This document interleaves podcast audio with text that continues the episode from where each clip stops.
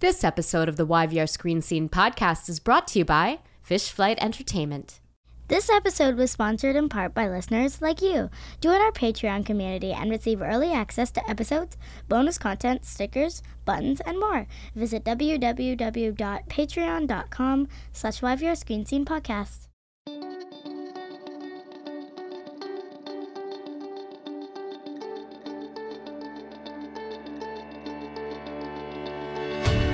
Welcome to the YVR Screen Scene podcast, where we pull back the curtain and expose the beating heart to the Vancouver film and television industry, namely the actors and filmmakers and other talented artists who do the work. Capital T, capital W. I'm Sabrina Ronnie Furminger, and today I'm what's beyond happy? Ecstatic? I'm ecstatic to welcome Brian Markinson back to the YVR Screen Scene podcast. The first time we had Brian on the pod, we gave him the superhero origin story treatment. We learned about hi- how his filmography came to be populated with meanies, baddies, and other assorted characters who live in morally ambiguous zones in shows like The Romeo Section, Mad Men, Continuum, Arctic Air, and The Killing, and films like Shooter, The Curse of the Jade Scorpion, and Charlie Wilson's War. And I think I also had the flu. You did. Just having a flashback of like, I wouldn't do that now. I wouldn't come in and, and like fight it and be like, no, no, no, I'm, I'm not sick. But We're way beyond flu now, aren't we? We're way beyond flu. and we do have the plexiglass between us. Anyway, the second time we hosted Brian was in the lead up to the premiere of Tribal. Tribal stars Jessica Matten as Sam Woodburn, a young Indigenous woman who is appointed chief of tribal police in the wake of a corruption scandal and finds herself forced to partner with Buke, a grizzled, racist, angry white cop from the nearby Metropolitan Police Force. Brian spoke about what drew him to Buke and how a series like Tribal can move conversations around truth and reconciliation forward. Well, this month, Tribal returns for its second season, and the stakes for Sam and Buke are even more personal. In the same way that conversations around truth and reconciliation are arguably more present for Canadians than they've ever been before, although Indigenous people have never had the luxury to not know this truth and live this truth. For Sam and Buke, the line between their work and their personal lives is increasingly blurry as the remains of nearly a dozen Indigenous people are discovered beneath the city. The episodes I've screened have been searing and gripping, and we're seeing Sam and Buke go deeper with each other and into their work and themselves than we did last season. Tribal is inarguably must see TV, and Brian Spook is a major contributing factor to why this is so. So today I want to talk about Tribal and his recent episode of Family Law and everything that Brian's been working on since the last time he was here. But I also want to talk about the big topics of this historic moment the grief and loss and anger and isolation and revolution, because Brian is an artist, and artists hold up a mirror to the moment and reflect back our truth.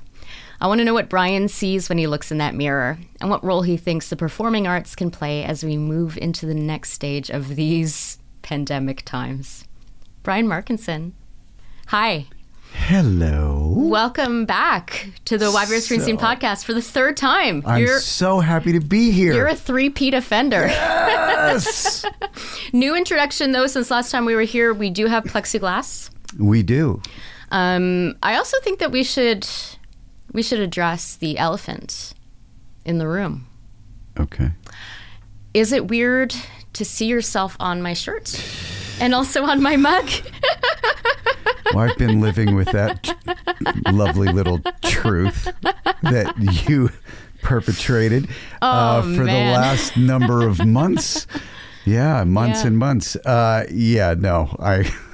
I did wear it special today. Um, so this started. I will just tell the listeners who haven't, who who I think a lot of them are aware because I just keep posting photos of it, and then other people get their Brian Markinson mug or their Brian Markinson shirt, and then they post photos. But basically, this started as a Twitter joke. Brian said that no one would want his face on a mug or a T-shirt. I disagreed. He dared me to go for it. I don't think he thought I, you didn't think I was going to do it, I right? had no idea you would do it. And thanks to the lovely people at the London Drugs Photo Lab, uh, I took him up on that dare, and that that could have been the end of it. I am boycotting London drugs. No way. I'm kidding. No way. I'm kidding. I'm kidding. Um, through the magic of social media, I connected with Jessica Matten, who's Brian's co star on Tribal. Uh, she wanted a Brian Markinson tote bag and shirt and mug to surprise Brian on set, and I was very, very happy to oblige. We did it all in, sec- in secret. We're trying to rush it. Actually, she wanted, we, I just couldn't make it happen uh, in that short time frame, but she actually wanted for everybody. Like she wanted Oh, to have with the whole cast and crew. Maybe Tribal season three. Um, there's a video that I will share on the YVR Screen Scene Instagram um, from the day that Jessica or her Brian Markinson merch to set to surprise you, and um, definitely one of the highlights of my career. It was really lovely, and I, it was lovely as well because uh, that crew is means a ton to me, and it gave, you know, we are working long days, and it really gave everybody a, a huge shot in the arm. It was Yeah. like you know somebody bringing a birthday cake out, so except it was at the expense of the person whose birthday it was. Totally worth it. Totally, Totally worth worth it. it. Yes, this bullying was worth it. Um, but yeah, so thank you for being such a such a good sport. But I will say because I didn't, I hadn't seen the video and I didn't talk to you. You were just texting me. I didn't actually know from the tone of your messages if you were mad at me or not. Oh my God, Because no. like you're a fucking because of tone. I was like, oh, you're a fucking folk hero, you know, on this Calgary set. And Yeah, no, you are. They no, you you got me. I mean, you got me in a in a in a big way. So no, never, never, never. Okay. It's so flattering. I'm just waiting for you to. Uh, Somebody to bump me off the No the, way. the oh, like Ponovics who I I'm very very happy to get you um, in um, photographs of anybody you'd like who've been on there. No, there's a. Actually, keep an eye on the YVR Screen Scene Oh, Instagram for. Uh, no, not for not for other people on shirts. You more Brian M- Markinson shirt and mug Oh recipients. People re- keep reaching out to me and they they want it. So I will. I will There is no accounting for taste. All right. I'm gonna actually. So we got the elephant. Actually, there are a couple elephants in the room. So that was one of them. Right. The other elephant in the room um, is a question that is really the question of this moment and a question of the last, I don't know, like 20 months or something. It's become such a big question. Used to be such a rhetorical device, you know, to move to the next step of conversation. You're like, get to it. So I will say, Brian, from my heart, how are you? I'm I'm excellent. It's Okay. so good to see you. It was so good to see you last night as Are we? Oh, well. Oh, we're going to talk about that. we celebrated we celebrated Sabrina's birthday And Sharon Taylor's and birthday. Sharon Taylor's birthday, and it was a lovely group of folks. It, And I still, we're both still here today. we are still here today.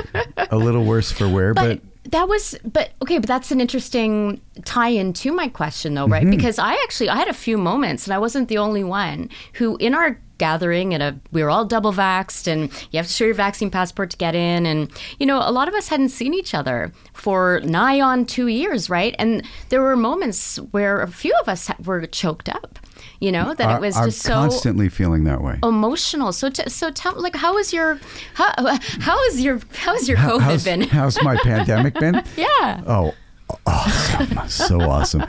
You know, I, I have to say, I've been very, very um, fortunate that I've kept busy during that time. Yeah. And that uh, because we, we both know that there are folks.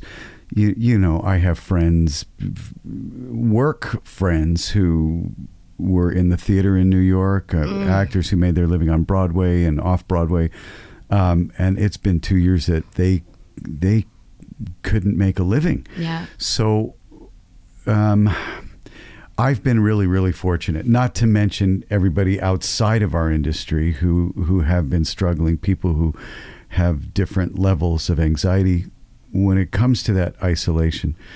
Um, you know, I've tried to to keep common sense uh, as my sort of nor- north northern light, my Yeah. northern my north star Or North Star, yeah. um, I don't ever want to get too hysterical about it. I I I, I listened to the scientists.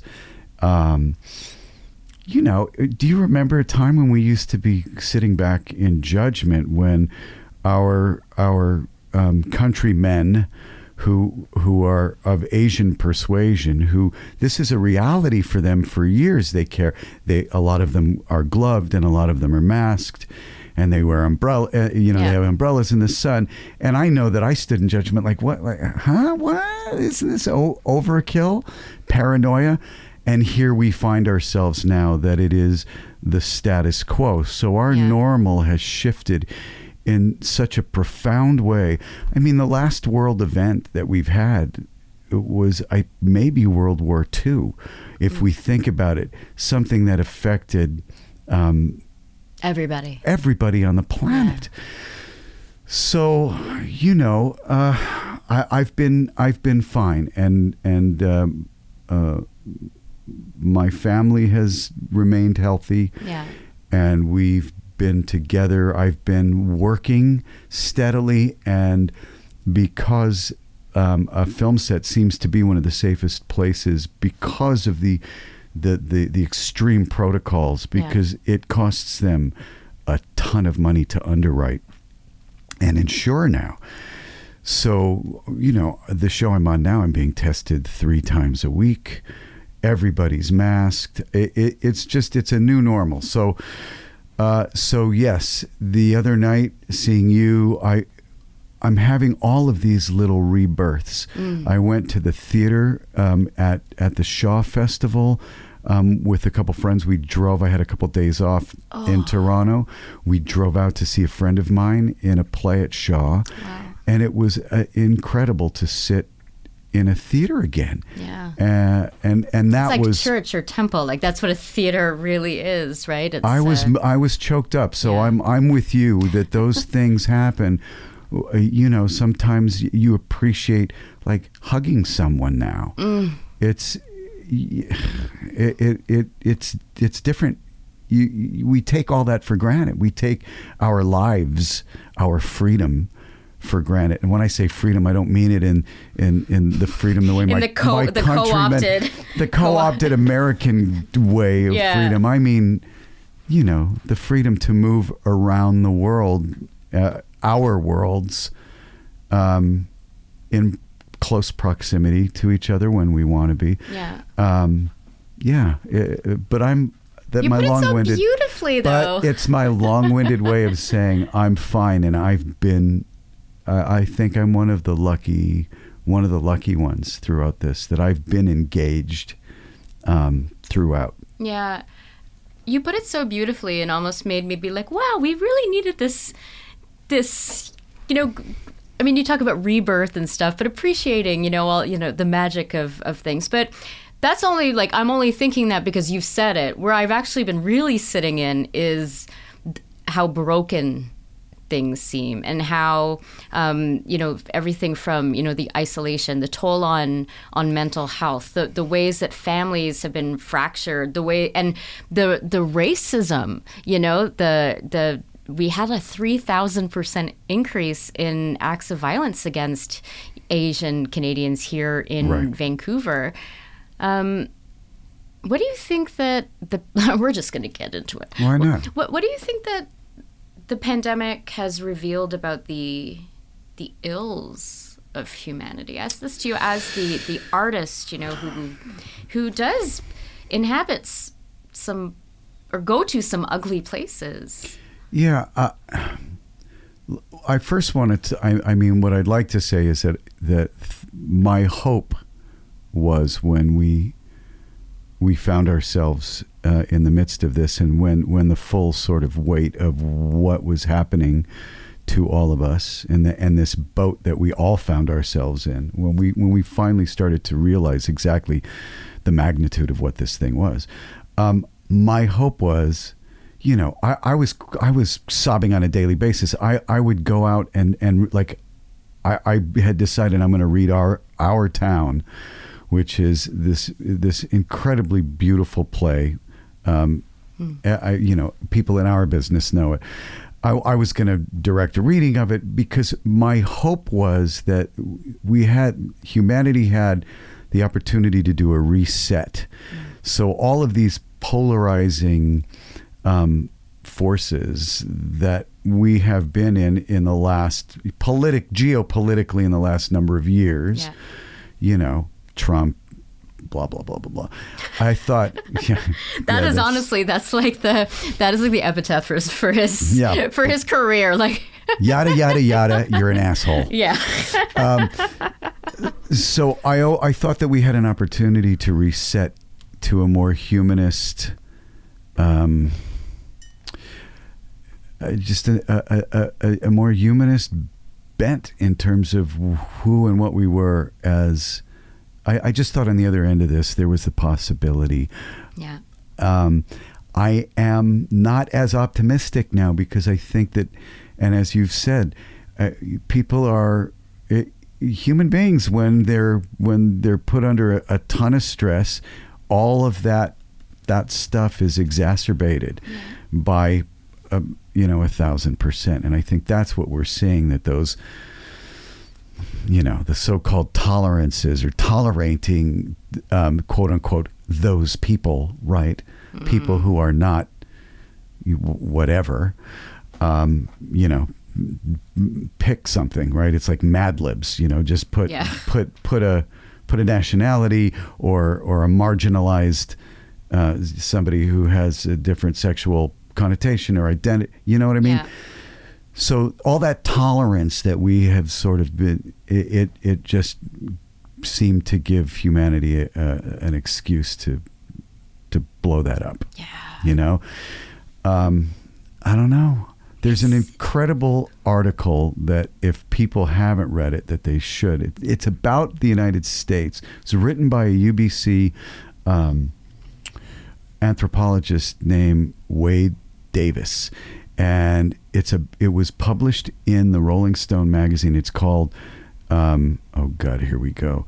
It's called The Unraveling of America, Okay. and what it's about. But it, it, it's a lot more um, universal than that. It is about I what I think it's about. It's about humanity. We do better up here, but we're not. Uh, you know, we are a part of that same monster. But it's about how the pandemic has sort of pulled um, pulled the veil back on the American um, the big fault in the American system, which is putting me before we.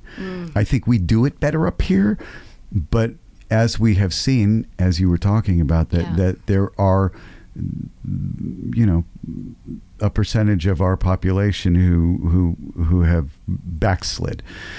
But it's a great article about, you know, what happens when when you put yourself and the United States was built on that idea Yeah. of m- me, my rights, my rights, and and how we're moving. The pandemic and COVID nineteen has shown how it is it is just not a, a tenable model anymore. that we have to we have to take care of each other first. That's why it's so infuriating, Yeah. seeing you know people using fake vax cards and blah blah blah blah blah and all that stuff. So yeah, protesting outside of hospitals and and all of that. I'll include a link to the article in the footnotes for this. yeah, it's episode. fabulous. It's I think it's essential reading.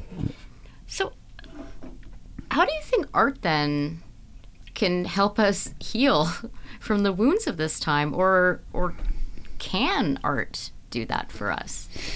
Well, I think if we look at even if we look at great literature, if we look at great art, whatever whatever the medium is, I, I like to to to go to writers and playwrights. I think that the the the best plays that were ever written are written were forged out of times like this. You go back to the WPA. Um, and and the depression and what came out those plays with um, what came out of that era, and then you move to the Vietnam World War II and the Vietnam era, and uh, so we're in a time now, and I think artists are the ones who you know, who who can hold that mirror up, and depending on the, you know, when we're fortunate enough to have somebody like a Tony Kushner who wrote Angels in America, um, you know, you you can really you you you you can punch an audience in the face with that that sort of stuff. Yeah. So, yeah, but we're in a I don't know. I'm. Uh, I want to move away from the whole Marvel universe thing, and I'm I'm hoping. And I nothing against Marvel. I love that as you said it, you kind of looked at I looked all at- of my superhero stuff. Oh my God, you have so many. I have so It's many. fantastic. DC s- and Marvel, yeah. and yeah um, but moving moving out of that you know that allegorical sort of universe and into personal stories that Yeah. that that speak to our conditions so i think art does that Yeah. And I think we have the opportunity to, eh, but it usually lags, right? So it usually, you know, it, hopefully, I I'd like to believe that there are people sitting at typewriters and typewriters, typewriters, yes, gee whiz, gee whiz, typewriters. Gee, Wow. Honey, get my Smith Corona. Sitting at their laptop, say whatever, and they're and they're hard at work writing this stuff that is going to that that's going to help crack us a little bit. Yeah. Yeah, yeah. Um, what I it's it's strange but true, but I feel like this is a, a good segue into tribal. Mm. Um, because I think tribal, I felt this after the first season, but I'm really f- deeply feeling it after the episodes of season two that I've screened. Um, it kind of exists in two different realities simultaneously. It's at once this, you know, it's like a gritty crime, you know, d- drama, you know, where you get to see these actors at the top of their game just like act, acting. Wearing suits, badges, holding guns. yeah, yeah. yeah. But, uh, you know, in the cold, because I know you filmed in Oh my God. January and February. February, it was horrible. But but then there's the fact that you know we uh, we're watching these stories in the age of you know truth and reconciliation, um, and I'm really I'm curious, you know, and I really felt that in season one, but season two. Uh, you know, especially after the thousands of graves have been identified on the on the grounds of the s- former so-called residential schools. They were not schools. Um, what what do you what connection do you see between the content of the show and the dialogue that's going on in the zeitgeist? And how do you think that that tribal, specifically season two, can help us? I don't know, make sense of what's going on, move forward. Can can can a show like Tribal help heal at all?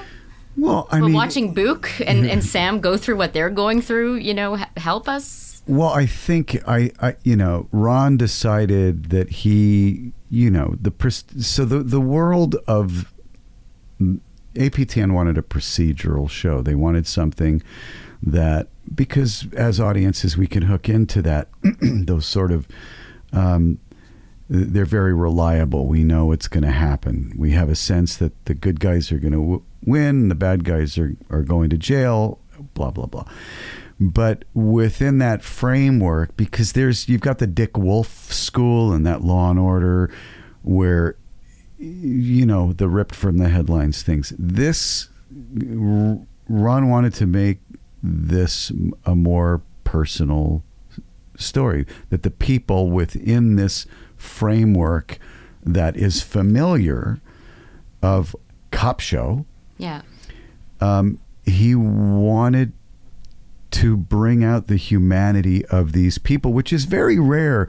A lot of the time, the guest stars in those Dick Wolf shows get all the sort of all the great gritty stuff, and and the the stars of the show have that same thing. They're always flashing their badge. They have the same scene that they play over and over and over mm-hmm. again. We never really get to see and get to know them personally. So season two, he he made a conscious effort to go deeper into that. And okay, so what are we dealing with? How we're we're we're sort of looking through the prism of these two people, um, Sam and Buke, and, and the people in the periphery of it. But but basically those two, and how are they dealing with um, when they're faced with this sort of unspeakable horror that is that is not monster movie horror, and this is horror that is that is it, it, it's happening today. It, Yeah. it it happens all the time. Talk about the discovery of remains of indigenous. Jessica, um, and I hope you get to talk to her at some time. Uh, I know she wants to talk to you, but Jessica is a family member of one of them missing and murdered. So she she she's she is uh, is connected that way. yeah. So how do so what do you do? I mean, you have where it's a crime show. What Ron wanted to explore was how that kind of trauma, how these two people deal with this trauma.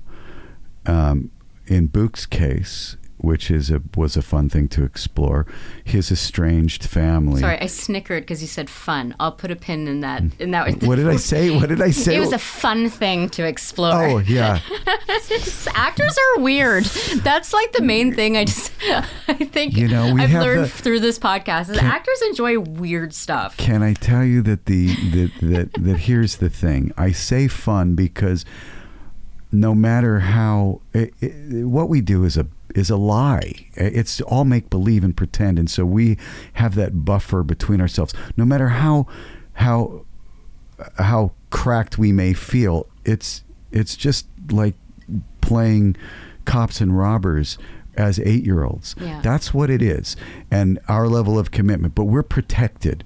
So when I say fun to explore, I mean I'm protected by it. Yeah. It I can go in and dip my toe into something that I have never experienced nor would I want to. Yeah. And and um and it and I'm protected by it in Yeah. a sense. You're kind of a proxy too, I guess, for for the rest of us as well. You know, because then we get to watch you, your characters experience these things and confront these things and then we get to have a hopefully a cathartic Right. experience and i think that's that's why i see the potential for a show like tribal especially in this historic moment. And i'm compl- i'm aware of the fact that you filmed the season before the you know the the bodies were although they had been reported for years. people Years. knew indigenous people were saying they knew Yeah, that they were there. But you know as far as the confirm, confirmed you know um,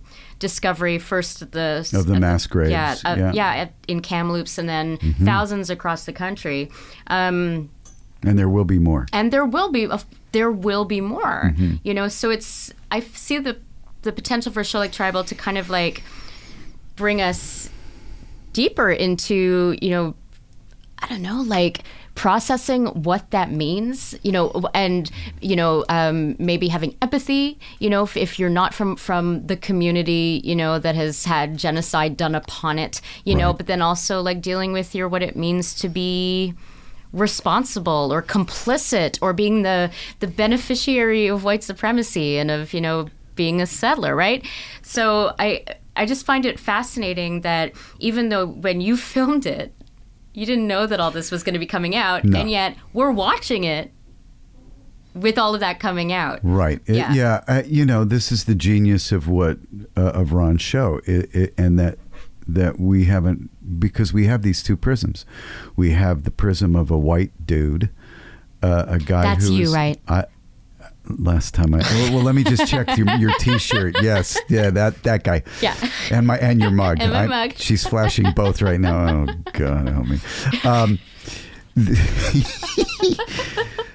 so so but we get to we get to we are proxies. So i'm so when you look at Buka, uh, Bukansky yeah you're still doing it? I know. No i don't i don't have to say it. I, do, I guess i do. I am Buk- Bukansky not Bukowski. Not. Bukowski, Yeah. Um, when so we we get to see how he deals in the face of this stuff. As somebody who has the the the, the privilege of being on on uh, the white supremacist side of the you know the field that they we've enjoyed that privilege Yeah. um, uh, you know, and Ron is playing with that. We actually go into his to Buke's origin story. Um, I think that's one of the episodes you saw about how he was how he was shot.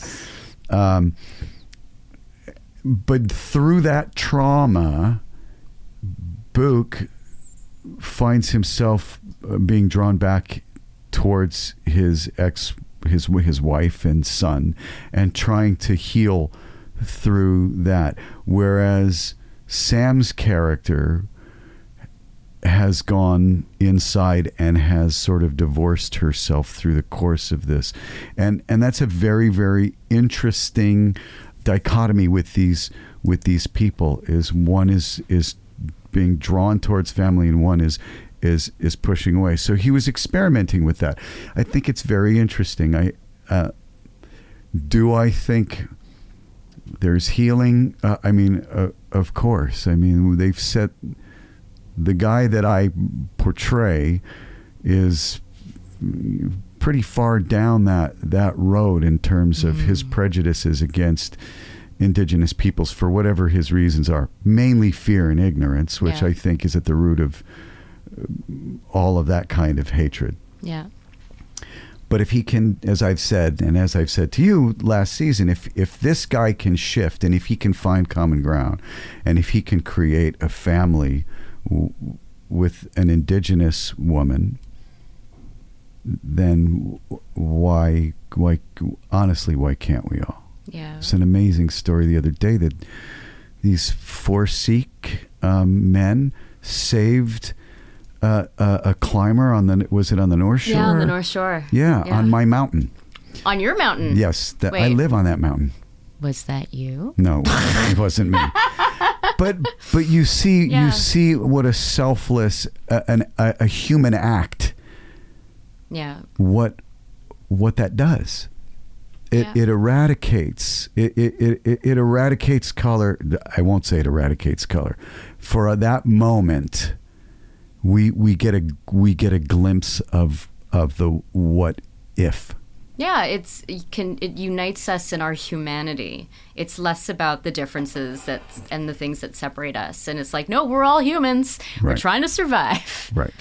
But Bald, as we're getting um, as James Baldwin so eloquently says, is until until white, I won't just say America, but you know that those of us here um, uh, deal with the the sort of shame of and an acknowledgement of that shame of mm. what what they have done there there there's it's kind of difficult to move on And you I. I would even add to feel the shame in the first place. That's actually been one of the exciting things, if you want to use the word exciting, Yeah. about what's been going on in the last few months. Uh, you know, with with what, especially, well, I mean, what settler Canadians, white Canadians, but I mean, I'm a beneficiary of it as well Mm. as the the daughter and granddaughter and wife of immigrants. Um, actually feeling and internalizing the shame and this um, for the first time in some cases, you know, and feeling hum like being humbled and kind of sitting in it, like this this very subdued Canada Day that we had, Right, You know, where people were just like. Just sitting in in this self a lot of people, not everybody, Not everybody, uh, but, but- you know, sitting in this moment of self reflection. I just thought it was only good can come from that. of complicitness right Yeah. because ain't we all yeah. right Yeah. Um, on a talking about tribal, but Totally not different. about the heavy stuff because Yeah. I, I actually I, I have I've written Marci T. House and John Cassini, happy face exclamation point. Oh, yeah. Wow. Um, these are two stellar Vancouver-based talents. Mm. I mean, worked all over. Um, you know, we're very grateful that though they they for the most part choose to call Vancouver home. But you know, both have incredibly prominent roles this season. We got to see John, uh, who was also there last Yeah, John was here last night too. He's a very, very dear friend of me. I have, I have, I, I love, I love him so much, and He plays know, a very nasty, uh, damaged uh, serial killer, Yeah. basically, uh, on that, Tribal. that's a that's a redundant statement. Well, like uh, there were moments I'm like, oh, like I can kind of see the. It's, like what's going. But like that- I, I could. I'm not going to say empathy, but I'm like, okay, he's got his own POV. I'm feeling what he's saying. I guess. That's the beautiful thing about playing. This is why, if you were to ask John if he was sitting here right now, he would say the same thing: is that to be able to challenge an audience to empathize. uh, uh, David Milch, who did NYPD Blue, I played a guy way back in the day who raped and killed his own eight-year-old son. oh, for fuck's sake, I Brian. know. Sorry, sorry, everybody. Here all week. Um, but he said he said to me, and it was the it was an in, it was the the most important thing in this vein that has ever been said. And I and I and I I run it th- my work when I play these guys through that filter. First, he says none of this is outside the realm of humanity, mm. right? It's we're all of these people are human beings, and and the fun thing. Again, I use the word fun, eh, but it is the challenge. It I'll put like it this it's a way. game for for actors, is. right? To like figure out like it's a puzzle box, you know, and then you're like trying to figure out the. I, I'm doing hand motions. No one can see that, but you get what I'm saying, Yeah, right? Like, to, yeah. what what makes this person tick, and to be like, even though I think it's reprehensible, you know, to see how they see things, and then to communicate that to other. I'm assuming actors are my puzzle box to try to that figure them out. Yeah. exactly and and and playing a role and a piece of text is is is our puzzle and Yeah. to try to to find an end. but usually what i like to do and i i think john would say the same thing when when you play those guys who we sit in judgment of as morally reprehensible or quote unquote monsters it's it's important to challenge an audience Yeah. and i've played those guys a lot and i always try to find where the damage is and can i get that person sitting in their living room watching me to go even if it's for a minute mm. even if it's for a second and a, a, a shutter click to go oh oh oh oh i hate myself for for how how how could i in any way empathize or identify with this person but we're we're all we're we're all in that same family you know Yeah, you have made me hate myself on multiple occasions. But okay, I do want to talk though about first. Let's talk about John, and then also uh, Marci. Mm-hmm. Um, you know the joy, especially somebody who is your dear friend. Mm. Um, worked with quite a bit, but I mean this this is not a, a these are not roles where you get to high five and your BFFs, right? Like, you know. No. So can, can you tell me about like you know the the joys of getting to work with John?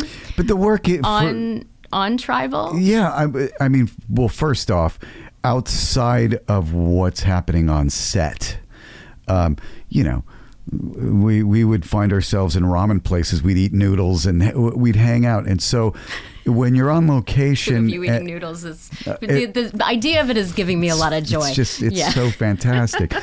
But when uh, away away from away from set and being out on location where there's really you don't you you, you don't have any responsibility other than to yourself and the work. Uh, our spouses aren't there, our kids aren't around. So it, it really is this sort of you know, it's a great opportunity to sort of sit and bond. And, and so that part of it was great. On the set, um, you know, he is a consummate, consummate um, actor. Um, he takes it as seriously as I do. And yet he also knows that this is all, this is all I don't I don't want to say in fun, but it's all about the play. It's the sandbox, and so we we like to. Sorry, you're just you're finding so many different ways. I love what it's I like do. you're sitting there at your It- typewriter and you're it doesn't thinking make of new ways to say it. I know it's true. I'll, I'll, I'll, I'll, I'll try to. My brain is still. I'm. I still have scotch coursing through my through through my blood vessels right now. Oh, it's right my now. fault. It was No, fun. It was, fun. So much fun. Um, but but he's a consummate guy. Like we're looking for plays to do together now, and and uh, Mm. you know he's he's a, a formidable dance partner. Yeah. Uh, and and and so what more can you ask? And and and and it's great to have somebody you trust like that. Yeah.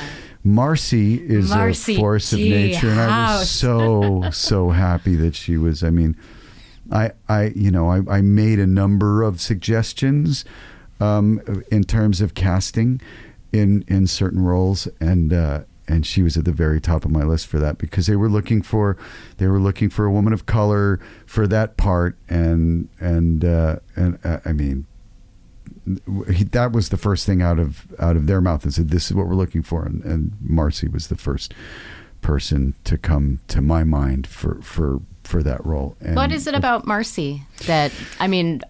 Well, the, the proof is in the pudding when you watch it. we both grew up know. in Chicago. Yeah. she's a she, she's a Chicago gal. Um, you know she again she's uh, she, she's she's a force. She's a force of nature. She she's a hard worker. She's a wonderful wonderful actor. And you know uh, well, come on. You get an opportunity to to bring somebody like that into you know your the your family it it, it just elevates the quality of the show Yeah. yeah Okay. Um, I will have links to how to watch Tribal, Marci's episode, John's episodes. Like, just go to, go to, after you listen to this. Go to the footnotes for this episode and go get to know these remarkable artists even better. Better. Better. better I apparently I'm still drunk Yeah, and a shout out also to uh, Sarah Jane Redmond who played uh, my wife, who's wonderful. Um, yeah, we had a wonderful, wonderful cast uh, come out, and and to a man, the guest stars who came out and did did the, that work, they're all fantastic. yeah. Yeah, so we're we're very we're very fortunate. Okay. I want to talk about uh, a couple of um, of recent roles. Uh, one that recently aired, uh, another one that's a little ways down the road. Uh, I'm assuming these were both fun. Um, It's I- fun. I'm talking. So first of all, I want to talk about the character of Ira that you played uh, in Family Law. We did have Susin Nielsen on the show. oh she did God, speak I at love her. length about how she was a little starstruck um, by you, and that you know she really regretted that she didn't ask you about uh, Mad Men at the time. I have told her anytime I'll I'll I'll take her to dinner and, and talk all about Mad Men with her. I she I want to be there. her. Wait, that's a great episode. Come back. Yeah. You and Susin. We could just talk talking about, Mad, Men. Men. uh, I I mean I adore her. She what a uh, she's an incredibly prolific, wonderful artist. Yeah. and a and a this is the first time I've ever got to work with her, and uh, Really, it's the first time ever. You talk to Cassini like Cassini did. Um, Robson Arms. Robson Arms. Um, this was my very first time meeting Wow. her. Um, Wow. I'd worked with Jewel before. Um, Jewel Staite. I love her. Um, and it, uh, but it was it was it was a wonderful experience. You Yeah, know, it's fun. nice to go in there and do those one-offs every now and then because you you're not you're not carrying the load. I understand what you know what no, but you regulars had to do. bring it though for for this one. You play a husband whose wife has early onset dementia, Mm-hmm. and who is fighting his daughter uh, in court to Right. get his wife moved from her facility. Um, Carmela Meet, lovely, beautiful, beautiful actress. incredible. Mm-hmm. I, you know, so can, can you tell me a little bit? I didn't. the facility where Ira's wife resides. Mm-hmm. Um, it's uh, it's kind of like a ta- it's a town, you know. It's like a it's like a pretend town. Yeah. Uh, did you know that those were things before? Like, what kind of research did you do either into early onset dementia or you know these kind of facilities? Because I actually I did like I was like, are these a thing? And then I I did went on a Google rabbit hole after the episode, and I'm like, wow, these are There's a place I think in I know there's a place in BC south of Vancouver somewhere. I don't want to say where it is. There's these all I'm I'm not sure where it is. Yeah. And then my uh, my friend um, in California, there are these places that they're set up as these beautiful sort of playgrounds and Yeah. and not necessarily uh, you know huge huge towns but even within within the structures inside Yeah. th- these you know they're these little like little doll houses that that that people can exist in Yeah. um, because you know if they if they you know quote unquote wander Mm. in the town there's there's all it's it's all health profession healthcare professionals there Right. Mm. to to help them um I, I had no I had no idea. Oh, this, yeah. this is this was incredible. I do you because when I had Susin on the podcast and she was like, "Oh, Brian Markinson is coming," I'm like, "Oh, does he play? a? does he? Oh, sorry." Steve Lobo texting, probably an apology for bailing on last night. boo. Yeah, yeah, we're keeping that in, Lobo. um, I'll put my phone down there. Uh, and I was like, "Oh, does he play a baddie?" And she's like, "No, like it's a really you know gripping, emotional role." Wa- Was this was it hard? I, mean, I know it's fun, but was mm. a role like this where like I'm imagining that you are as the actor imagining some really awful things you know in order to put yourself in that kind of place where you're thinking about your your wife in that kind of situation or or people that you know? Like is it you know was was this or is this the same kind of thing with with tribal it's like the you you go have to go to the same kind of spot I had a wonderful teacher um, named Wynn Handman who passed recently. Uh, if anybody wants to see a fantastic documentary about a, a teacher who lives in service, it's called "It Takes a Lunatic." It's on Netflix, and this guy taught everybody from Richard Gere to Hoffman to like. I mean, he's been he, he's a wonderful teacher, but what he always said that the everything you need is on the page and in the text and and the way that I personally work we're all trying to get to that same place right? Where we can tell a believable story something based on truth that feels truthful whether or not it is. And and we can agree that it's not because you know I'm I, I'm I'm not a guy whose wife is is losing you know her faculties. Um, but I I tend to read, and when I teach, I, I, I teach I teach the same way that that everything you need is on the page. You really can only prepare yourself for the first moment of a scene, right? And then you have to just see and trust where the writer is going to take you. Mm. Susin is a wonderful writer. Her writing staff is incredible. So I surrender myself to that and I don't think in terms of emotion. I don't think in terms of I, I think in terms of what I'm doing. I, we had this I haven't Susin, don't hurt me, but I haven't seen the episode yet. Uh, I don't. I I, don't. almost want to hurt you. How I could you know. I don't. Well, because I don't like. I don't watch myself a lot. I. I. I. I leave You're that watching yourself now on my shirt. on your shirt, and and and you can see how comfortable I am.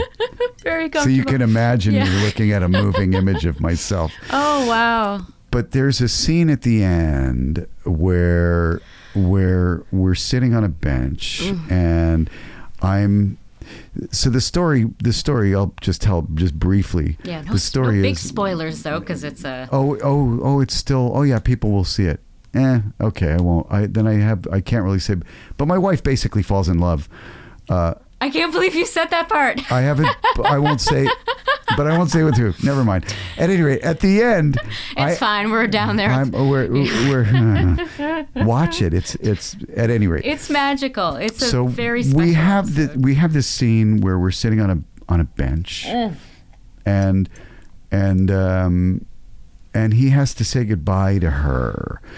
So, but but I can't, you know, and and I know that that people have talked about that that. uh, And I had no idea I was going to crack the way I cracked, but the, what I teach is like you have to trust the journey that the writer has taken you on, and if you make yourself available to that, that I believe in my heart that that you'll get to the places you need to get. Yeah. It's a scary thing to put that kind of trust in the what ifs, But if you do, then things can happen. You can surprise yourself. Wow. But so what I did was commit to how much I loved my wife in the moment when I was sitting with her. And I committed to a moment of happiness and engagement with her and really committed to that. So then to say goodbye and just to get up and walk away from that, I found myself walking away from that feeling like somebody had had stuck a knife in me. And I couldn't and it wasn't anything that I was trying to play or Yeah. it, it- you as soon as you as soon as you try to grab a hold of that and turn that into something it goes away so my focus is on what am i doing well i'm loving my wife that's all i'm doing loving my wife and engaged with her and focused with her so and that's what i teach and it's Yeah. a, it's a scary thing for an actor to to to work without a net to not work in the in the in the in the realm of performance but really to do your work and then show up and say okay well let's see what happens Yeah. and uh, Wow. What an incredible peek Mm. behind the curtain. Thank you so Oh, much. Oh, you bet. Yeah. Um, I will say that uh, watching that scene, uh, you broke me. Um, and I, I was not able to watch it without thinking about Paul and without thinking about you know the like the people that I love and what that must have felt like. So I think this is me uh, also as an not an actor being like I'm assuming that like it must be tr- traumatizing or that you have to. So that peek behind the curtain, I I appreciate that Mm. yeah but much. but but you without without you there is no performance. Without your empathy and without being able to sit there and and be affected by that. And and uh, this is what this is what we love about this. And it's all smoke and mirrors. But w- where it takes us is very very it very real. Yeah. it, it, it there's a weird alchemy that happens You're like a you know? dealer in in like making people feel big feelings and maybe break. You break them a little bit. You break me a little bit. Maybe that's why I so gleefully put your face on a shirt so that I can break you Yeah, break a me. little bit.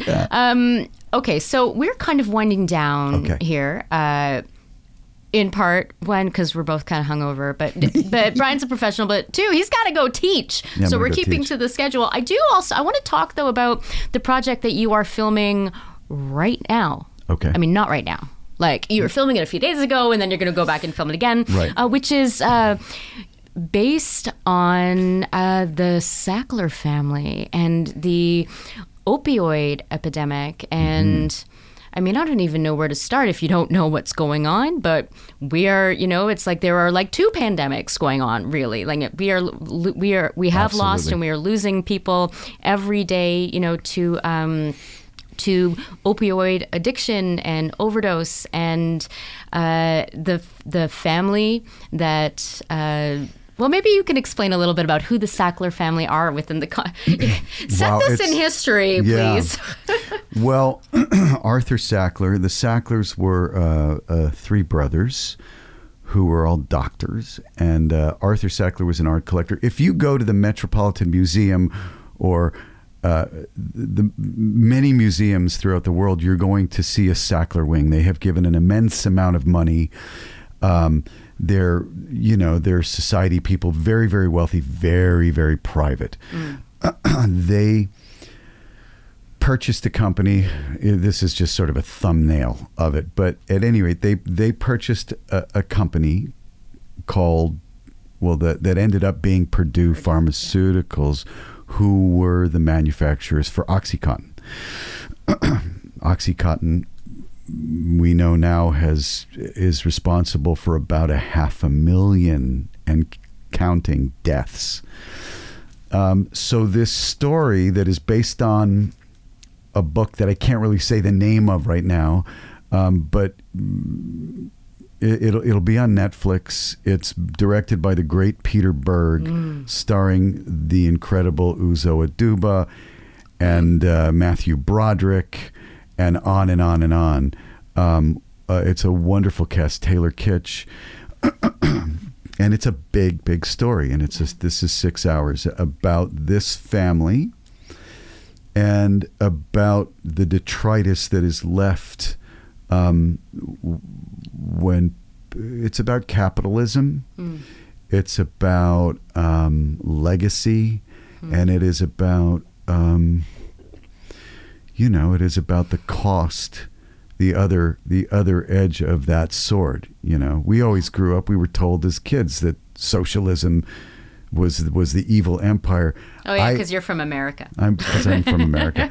But but but it's not. And this is what happens. This is what happens. And we're we're in it now. In fact, that that story is being told to like last week.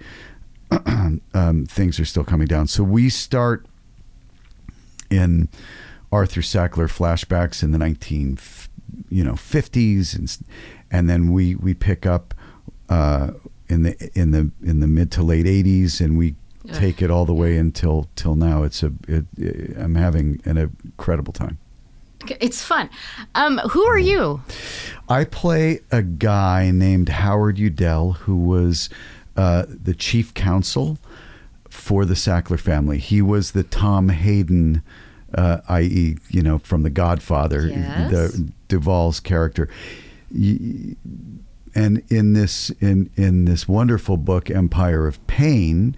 Uh, they describe him as uh, you know there are two types of consiglieres. There's the ones who who give advice, and then there's the one who carries out the will of the family, and I am the latter.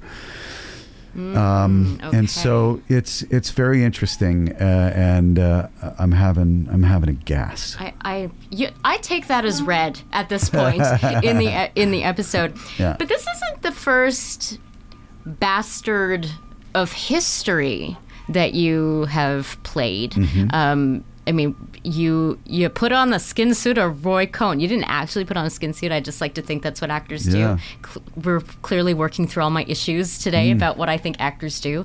Um, wh- what is the the joy Yeah. the fun and maybe a little bit of the! I don't know how to write that down. Yeah. "Ah!" about playing these bastards of history. You know, is it? I mean, because we're, we were talking about you know how to imbue, imbue somebody you know with with empathy and humanity. We've been, especially this episode, talking mainly about uh, fictional characters.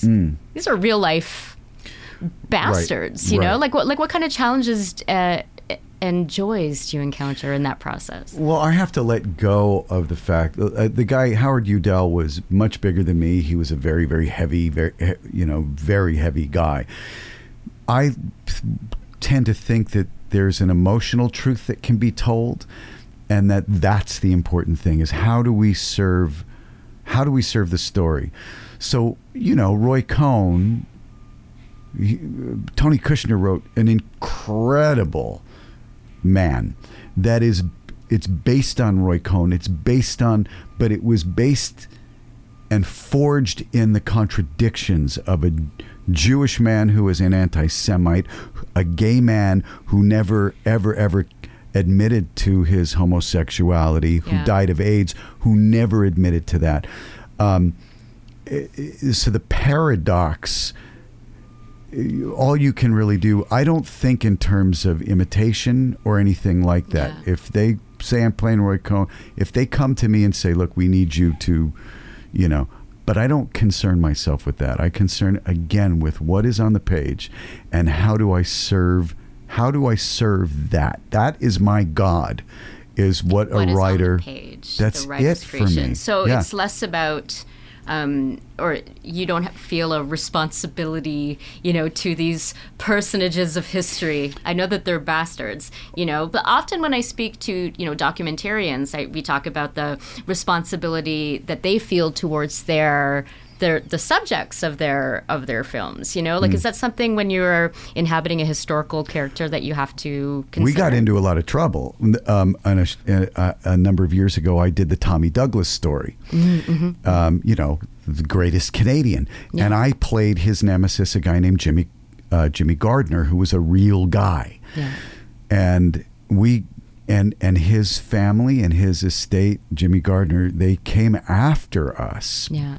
Based on, you know, I think part of the reason they claimed he was a teetotaler, and I had a scene where I was I had a scotch in my hand. It's fiction, kids. Yeah. This none of this shit is real, and so um, yes, there are. Uh, I, I'm sure there are people who have to deal with legalities, but it's still fiction. All of this is fiction. None of this stuff. And when you see uh, this show about the OxyContin stuff, we so there's another one out right now called Dopesick, which Barry Levinson did, which is a lot more.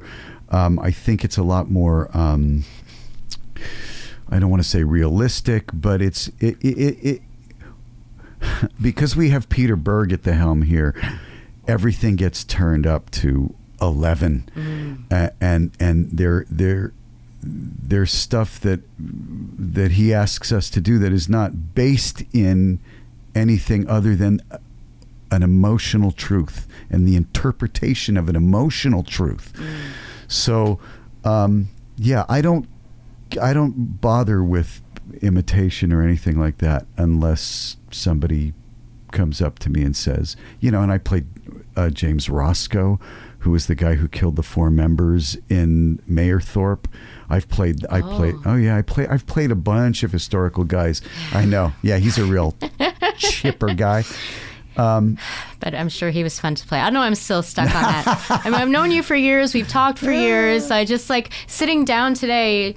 I I mean, I knew we were going to talk about some heavy stuff, but I just hmm. had no idea how often the concept of fun was going to be coming up today. And I'm just I'm grateful. I'm grateful for these these Nothing against chartered accountants, but if I My if father, it wasn't if it wasn't fun, uh, then we should all be like I it, what I get to do and how I get to make my living is is the same thing we did when we were 8 years old and putting on, you know, the cop the cops in the robber mask and go and playing. That's all it is. Yeah. There's nothing there- it's there's nothing different about it. I, I think you broke my brain. Maybe last night everybody Yeah. broke my brain too, but but like I just I feel like I I feel like I have a lot more understanding about actors after this conversation. So thank you, Brian. It was such a pleasure. Thank you for letting me come in and, and vomit language all over your all over your studio. Hey, that's why we got the plexiglass uh, divider. Uh, where can our fans find you, follow you, celebrate you on the social media? I'm not really good at it, but I but I, I do I do have a presence. Uh, uh, Brian Markinson at Brian Markinson and uh, at Brian Markinson Okay. on on Twitter and Instagram and you know it's I'm easy to find. Let's Yeah. put it that way. I'm not hiding anywhere. Oh, okay. And you can also find him in the footnotes for this episode and watch the first season as well as the episodes of the second season of Tribal on APTN and APTN Lumi. Anything else? That, does that cover it? Thank you for having me. Was it fun? It was no.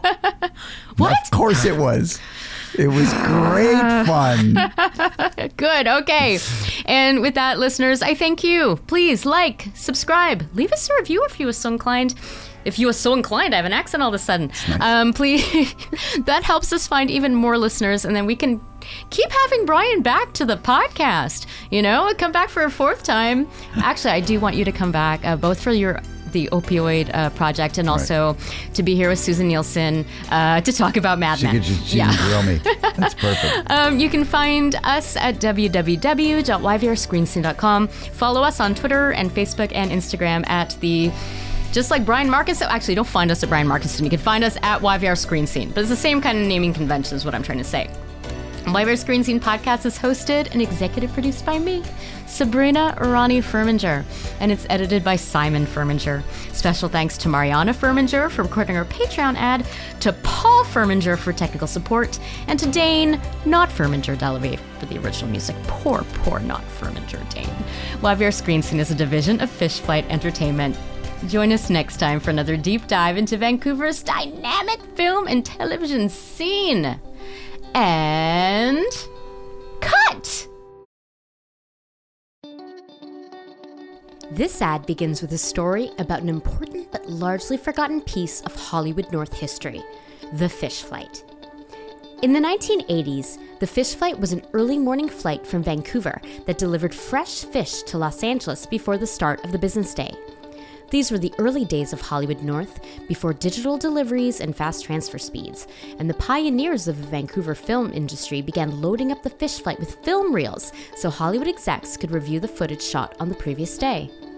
The fish flight was also one of the building blocks of the visual effects and animation mecca that is present day Vancouver. And Fish Flight Entertainment builds on this legacy. Fish Flight Entertainment serves the games, film, and television industries. We remember the days of the fish flight and attack our projects with the same passion as those pioneering days of yore.